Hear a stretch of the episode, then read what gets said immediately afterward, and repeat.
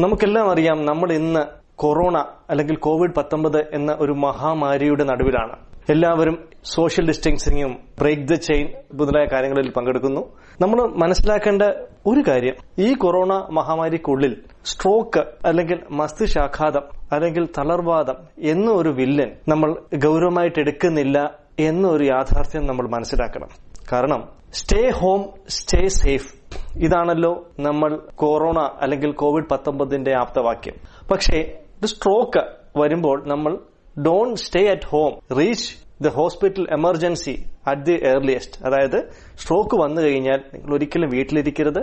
പെട്ടെന്ന് തന്നെ എമർജൻസിയായി ഒരു ന്യൂറോളജിസ്റ്റിന്റെ സേവനം ലഭ്യമാക്കണം.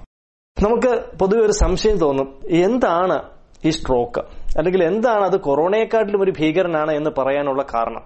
കാരണം വ്യക്തമാണ് കൊറോണയെക്കാട്ടിലും ഡിസബിലിറ്റി അല്ലെങ്കിൽ ബെഡിൽ പരസഹായത്തോടുകൂടി ജീവിക്കേണ്ട ഒരു അവസ്ഥ അല്ലെങ്കിൽ മരണ തോത് അല്ലെങ്കിൽ മരിക്കുന്നവരുടെ എണ്ണം ഇന്ന് ലോകത്ത് കൊറോണയെക്കാട്ടിലും കൂടുതൽ സ്ട്രോക്കിനാണ്. കണക്കുള്ളതാണ് സൂചിപ്പിക്കുന്നത്. പിന്നെ എന്താണ് സ്ട്രോക്ക് അല്ലെങ്കിൽ മസ്തിഷ്കാഘാതം ഇല്ലെങ്കിൽ തളർവാദം?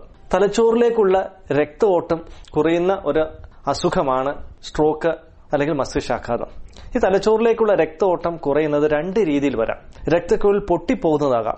അതിനെ ഹെമറാജിക് സ്ട്രോക്ക് എന്നും സാധാരണ എൺപത് ശതമാനം ആൾക്കാർക്ക് ഉണ്ടാവുന്ന സ്ട്രോക്ക് രക്തക്കുഴൽ അടഞ്ഞു പോകുന്ന സ്ട്രോക്കാണ്. ഈ രക്തക്കുഴൽ അടഞ്ഞു പോകുന്ന സ്ട്രോക്കിന് നമ്മൾ ഇഷ്കീമിക് സ്ട്രോക്ക് എന്ന് പറയും.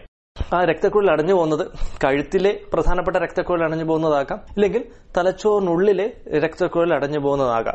നമുക്ക് ആദ്യമായി ആർക്കൊക്കെയാണ് സ്ട്രോക്ക് വരാൻ സാധ്യത എന്ന് നമുക്ക് പരിശോധിക്കാം. പൊതുവെ പറഞ്ഞാൽ ഏകദേശം ഒരു അറുപത് വയസ്സിന് മുകളിലുള്ള ആൾക്കാർക്കാണ് സ്ട്രോക്ക് കൂടുതലായും വരുന്നത്. വരാൻ സാധ്യത കൂടുതൽ ഷുഗർ അല്ലെങ്കിൽ പ്രമേഹം പ്രഷർ അല്ലെങ്കിൽ രക്താതിമർദ്ദം കൊളസ്ട്രോൾ പിന്നെ പുകവലി മദ്യപാനം പാരമ്പര്യമായി ഷുഗറും പ്രഷറും കൊളസ്ട്രോളും ഹാർട്ടിന് അസുഖവും സ്ട്രോക്കും വന്ന കുടുംബത്തിലെ അംഗങ്ങൾ ഹൃദയം ഇടിപ്പിനുള്ള തകരാറുകൾ ഹൃദയത്തിന്റെ പമ്പിങ്ങിനുള്ള പ്രശ്നങ്ങൾ അല്ലെങ്കിൽ ഹൃദയാഘാതം ഉണ്ടായിട്ടുള്ള അവസ്ഥ ഇങ്ങനെയുള്ളവർക്കാണ് സ്ട്രോക്ക് വരാനുള്ള സാധ്യത വളരെ കൂടുതൽ. പ്രത്യേകിച്ചും ഇപ്പം മലയാളികളിൽ പുതുതായി കണ്ടുവരുന്ന അമിത വണ്ണം വ്യായാമ കുറവ് ഫാസ്റ്റ് ഫുഡ് കഴിച്ചുകൊണ്ടുള്ള ജീവിത രീതി വളരെയധികം അളവിൽ ഭക്ഷണം വളരെ വൈകി വൈകുന്നേരങ്ങളിൽ കഴിക്കുന്ന ഒരു പുതിയ ശീലം അതുപോലെ തന്നെ ഇരുന്നുകൊണ്ടുള്ള ജോലി. Sitting is the new smoking അതായത് പുകവലിക്ക് തുല്യമാണ് ഈ വെറുതെ ഇരിക്കുക എന്നുള്ളത്. വെറുതെ ഇരിക്കുന്നയാൾ പുകവലി ചെയ്യുന്ന ഒരാൾക്ക് സമമാണ്. അവർക്ക് രണ്ടുപേർക്കും സ്ട്രോക്ക് വരാനുള്ള സാധ്യത ഏകദേശം ഒരേപോലെയാണ്. അതുകൊണ്ട് വ്യായാമങ്ങളുടെ പ്രാധാന്യം നമ്മൾ മനസ്സിലാക്കണം. ഇനിയും സ്ട്രോക്കിന്റെ ലക്ഷണങ്ങൾ എഫ് എ എസ് ടി അല്ലെങ്കിൽ B E F A S T എന്ന് ക്രോഡീകരിച്ചിട്ടുണ്ട്.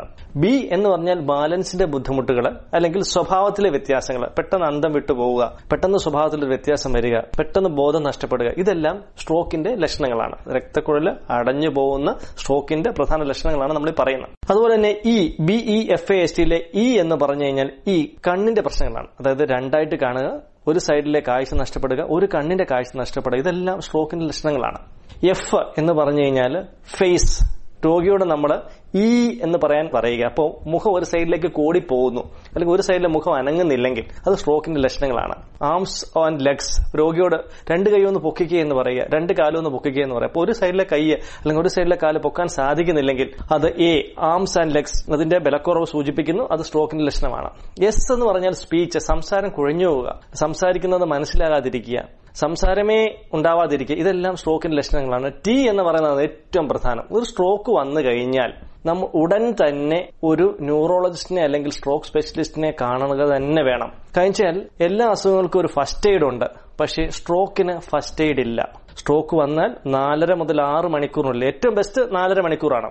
നാലര മണിക്കൂറിനുള്ളിൽ ന്യൂറോളജിസ്റ്റ് അല്ലെങ്കിൽ സ്ട്രോക്ക് സ്പെഷ്യലിസ്റ്റ് ഉള്ള സി ടി സ്കാൻ സൗകര്യമുള്ള ഐ സി യു സൗകര്യമുള്ള ഒരു ഹോസ്പിറ്റലിൽ നാലര മണിക്കൂറിനുള്ളിൽ നമ്മൾ എത്തുക. അതാണ് ഏറ്റവും പ്രധാനമായിട്ടുള്ളത്. പക്ഷേ ഈ ഒരു കോവിഡിന്റെ അല്ലെങ്കിൽ കൊറോണയുടെ സാഹചര്യത്തിൽ ആൾക്കാർ വീട്ടിൽ തന്നെ ഇരിക്കാൻ ശ്രദ്ധിക്കും. ചെറിയ ഹോസ്പിറ്റൽസിലൊക്കെ പോയി. ആ സ്ട്രോക്ക് കൂടിയതിന് ശേഷം നമ്മുടെ ഒരു മെഡിക്കൽ കോളേജാണ് കൂടിയതിന് ശേഷം നമ്മുടെ അടുത്തേക്ക് വരുന്നു. ഈ നാലര മണിക്കൂർ അല്ലെങ്കിൽ ചില പ്രത്യേക സാഹചര്യങ്ങളിൽ ആറ് മണിക്കൂർ വരെ. അത് കഴിഞ്ഞു പോയി കഴിഞ്ഞാൽ നമുക്കുള്ളത് വീണ്ടും ഫിസിയോതെറാപ്പി റീഹാബിലിറ്റേഷൻ ഇങ്ങനത്തെ കാര്യങ്ങൾ മാത്രമാണ്. പിന്നെ റിസ്ക് ഫാക്ടർ റിഡക്ഷൻ അതായത് ഷുഗർ പ്രഷർ കൊളസ്ട്രോൾ നിയന്ത്രിക്കുക ഐ സി യു കെയർ കൊടുക്കുക മുതലായ കാര്യങ്ങൾ മാത്രം നമുക്ക് ചെയ്യാൻ പറ്റുന്നത്. ആ നാലര മണിക്കൂറിനുള്ളിലാണെങ്കിൽ നമ്മൾക്ക് ക്ലോട്ട് അലിയിച്ച് കളയുന്ന ഒരു ഇഞ്ചക്ഷൻ കൊടുക്കാനായിട്ട് സാധിക്കും. അതാണ് ഏറ്റവും പ്രധാനപ്പെട്ട പറയാനുള്ള ഒരു കാര്യം.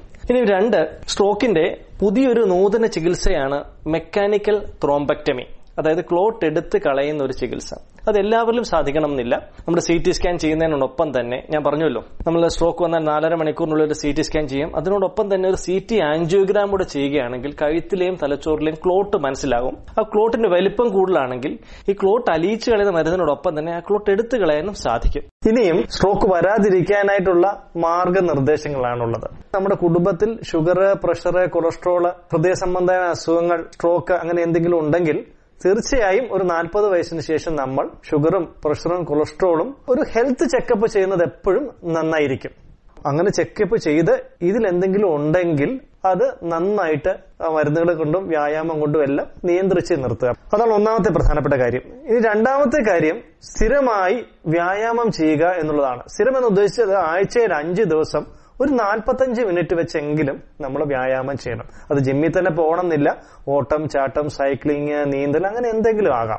ഇത് ചെയ്യുന്നതിനൊപ്പം തന്നെ നമ്മുടെ അമിതവണ്ണം കുറയ്ക്കണം. സിറ്റിംഗ് അതായത് ഇരിപ്പ് കുറയ്ക്കണം. നടത്തം കൂട്ടണം. ഇതാണ് രണ്ടാമത്തെ കാര്യം. മൂന്നാമത്തെ കാര്യം നമ്മുടെ ഭക്ഷണത്തിൽ ശ്രദ്ധിക്കുക എന്നുള്ളതാണ്. എരിവ് പുളി എണ്ണ കൂടുതലടങ്ങിയ ഭക്ഷണം മധുരം കൂടുതലടങ്ങിയ ഭക്ഷണം അതുപോലെ തന്നെ ഉപ്പ് കൂടുതലടങ്ങിയ ഭക്ഷണം ഫാസ്റ്റ് ഫുഡുകൾ മൈദ കലർന്ന ആഹാരങ്ങൾ ഇത് കഴിവതും കുറയ്ക്കാനായിട്ട് ശ്രദ്ധിക്കണം. മലയാളികളുടെ പുതിയൊരു ശീലമാണല്ലോ വൈകി ഹെവി ഡിന്നർ കഴിക്കുക അതും നമ്മൾ ഒഴിവാക്കേണ്ടതാണ്. ഡിന്നർ എപ്പോഴും കുറച്ച് നേരത്തെ ഏഴര എട്ടാകുമ്പോൾ ലൈറ്റായിട്ട് കഴിക്കാനായിട്ട് ശ്രദ്ധിക്കുക. നാലാമത്തെ കാര്യം പുകവലി പൂർണമായും ഉപേക്ഷിക്കുക എന്നുള്ളതാണ്. അഞ്ചാമത്തെ കാര്യം മദ്യപാനം പൂർണമായും ഉപേക്ഷിക്കുക എന്നുള്ളതാണ്.